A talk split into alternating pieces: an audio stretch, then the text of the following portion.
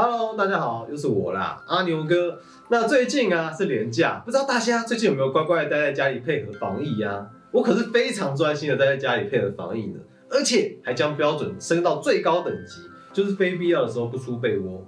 那也因为啊想尽办法配合防疫的关系，所以这几天我可以说是受尽了折磨，把过去的影集拿出来看了一遍又一遍啊。一方面是为了打发无聊的时间，另外一方面是为了我们可悲的点阅率。所以呢，这次我们就决定加码来测试看看。一方面是想要融入大家的生活，另一方面是想要试着当当菜鸡，所以才有这支影片的诞生呢。所以，我们这一次就选择影剧的内容来跟大家一起讨论一下专有名词跟一些社会现象吧。那废话不多说，我们就开始吧。那首先要做什么呢？那当然是来介绍一下我们这一次要聊的影集喽。不知道大家有没有这样的经验呢？就是常常追不到女朋友又找不到工作的情况。至少我日剧逃避虽可耻但有用，台湾的翻译是月薪娇妻，听起来会不会觉得台湾的翻译怎么这么奇怪啊？那不要急啊，因为我们听到后面就知道为什么喽。这个故事主要是在讲述从研究所毕业的女主角深山实力，毕业以后不但感情没有成就，求职也不怎么顺利，变成了一个家里蹲。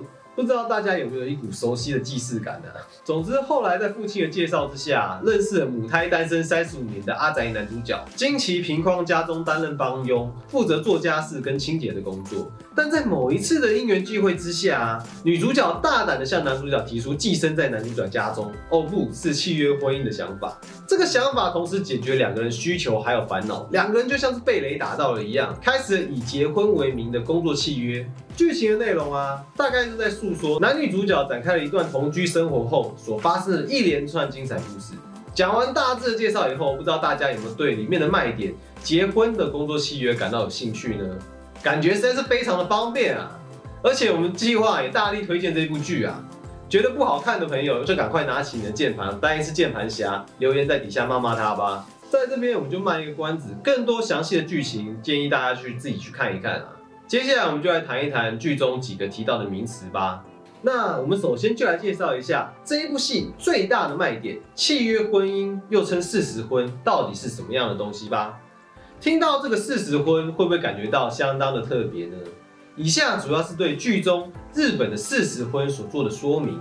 事实婚简单来说就是没有到户政机关去做登记啊，在法律上没有实质的婚姻关系。但在现实生活中，却以夫妻的关系共同生活，大众也会认为是夫妻关系的异性恋伴侣。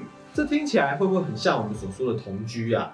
但其实，在日本呢，这两个不同的地方就在于，事实婚的双方都有结婚的意愿，而且必须负有同居、抚养、分担生活费、忠贞，还有家务分担等义务。而且一旦取消了事实婚的关系，也真的会像一般离婚一样哦。会有请求分配财产，还有赡养费的权利，这一点是比较特别的。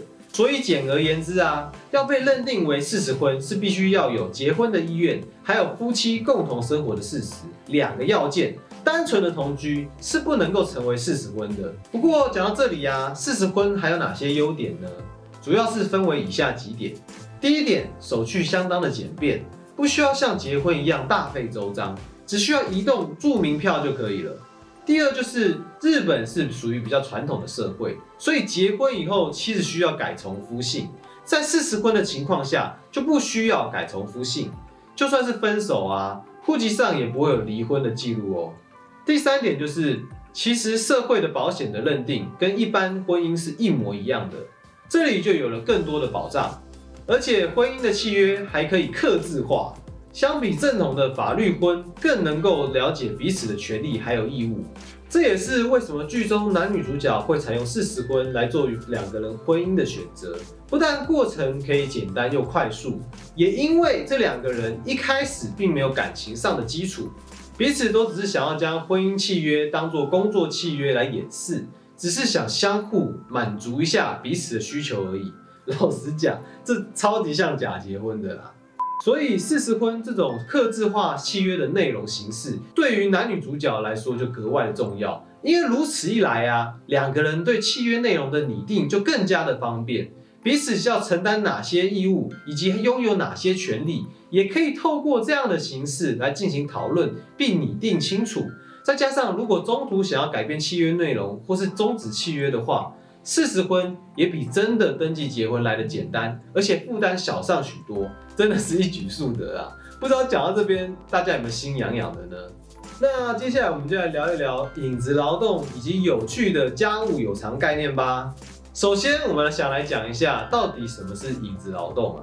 影子劳动是由奥地利哲学家伊利希所提出来的。他认为啊，在资本主义的社会中，由于无心工作是没有获得报酬的劳动，因此不能够被社会认为是真正的工作。他就将这种无心劳动称之为影子劳动。其实啊，我们最常见的影子劳动就是做家事了。伊利希认为啊，现在的家庭生活中，男生外出工作，女生在家中负担家务的性别角色分工，会让女生变成从属的地位，造成性别上的不平等。那家务有偿又是什么样的概念呢？聪明的小伙们大概从“家务有偿”这四个字啊，就知道意思了吧？想必大家都聪明了，那我们就不浪费大家时间了。哎，那这个先不要这样，让我们多赚一点广告费好不好？所谓啊，家务有偿，就想要透过给家庭主妇薪水，将做家事这种影子劳动的概念给打破，希望让家务劳动能够重新的备受重视，进一步希望转变女性一直以来属于从属的地位。听起来是不是相当的伟大？这两个概念呢，可以说是本剧被称为月薪娇妻的主要原因。前面的事实婚有提到，剧中的男女主角说是夫妻，其实更像是雇佣的关系。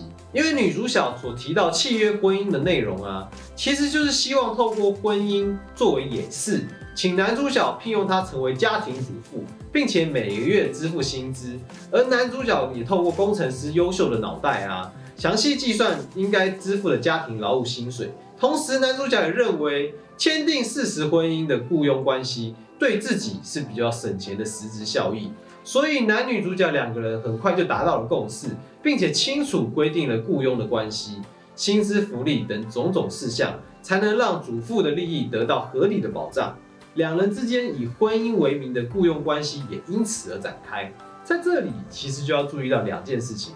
第一个是女主角在剧中因为擅长家务才被认可，得到了这份工作，显示了家务劳动其实是一份需要专业技能的工作，而且是必须要透过学习来累积的，并不是哪一个性别或是角色的本性或是天职。第二个是男主角，则是因为工作繁忙的关系，分身乏术，也因此产生了大量的家务需求。这也显示了私领域的家务劳动其实是公领域劳动的隐性支持。从这边可以知道，家务劳动所具备的价值以及不可忽略的重要性。最后啊，我们来聊一聊爱情剥削。听到这个名词，不知道大家有没有眼前一亮呢？其实简单的说啊。爱情剥削就是以爱情作为勒索，向对方要求付出，却不肯给予公平或是相当的报酬，将爱情作为代价予取予求的工具。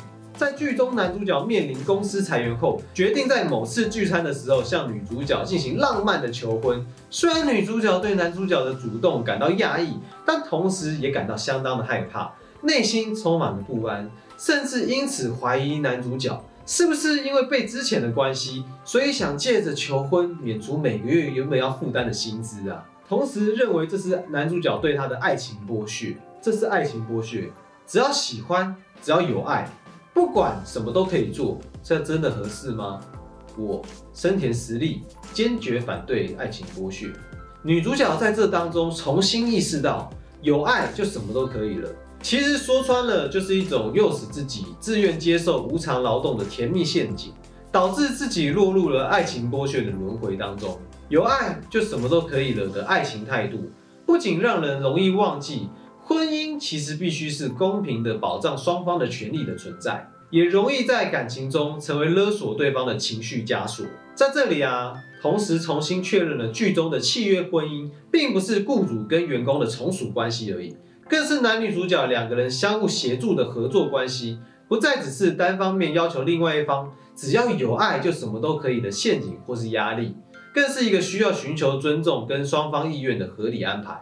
月薪娇妻在整体的剧情设计安排上，大方向还是围绕着男女主角的互动和相处上面，诉说着两个人相处过程中的冲突、转变还有体悟。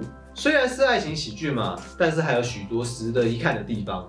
月薪娇妻当中也包含了许多面向，像是日本职场女性的处境、单身女性的负面标签、同性恋议题、劳力剥削、逃避心理、认同追寻等等的内容，都是剧情中有所触及的部分。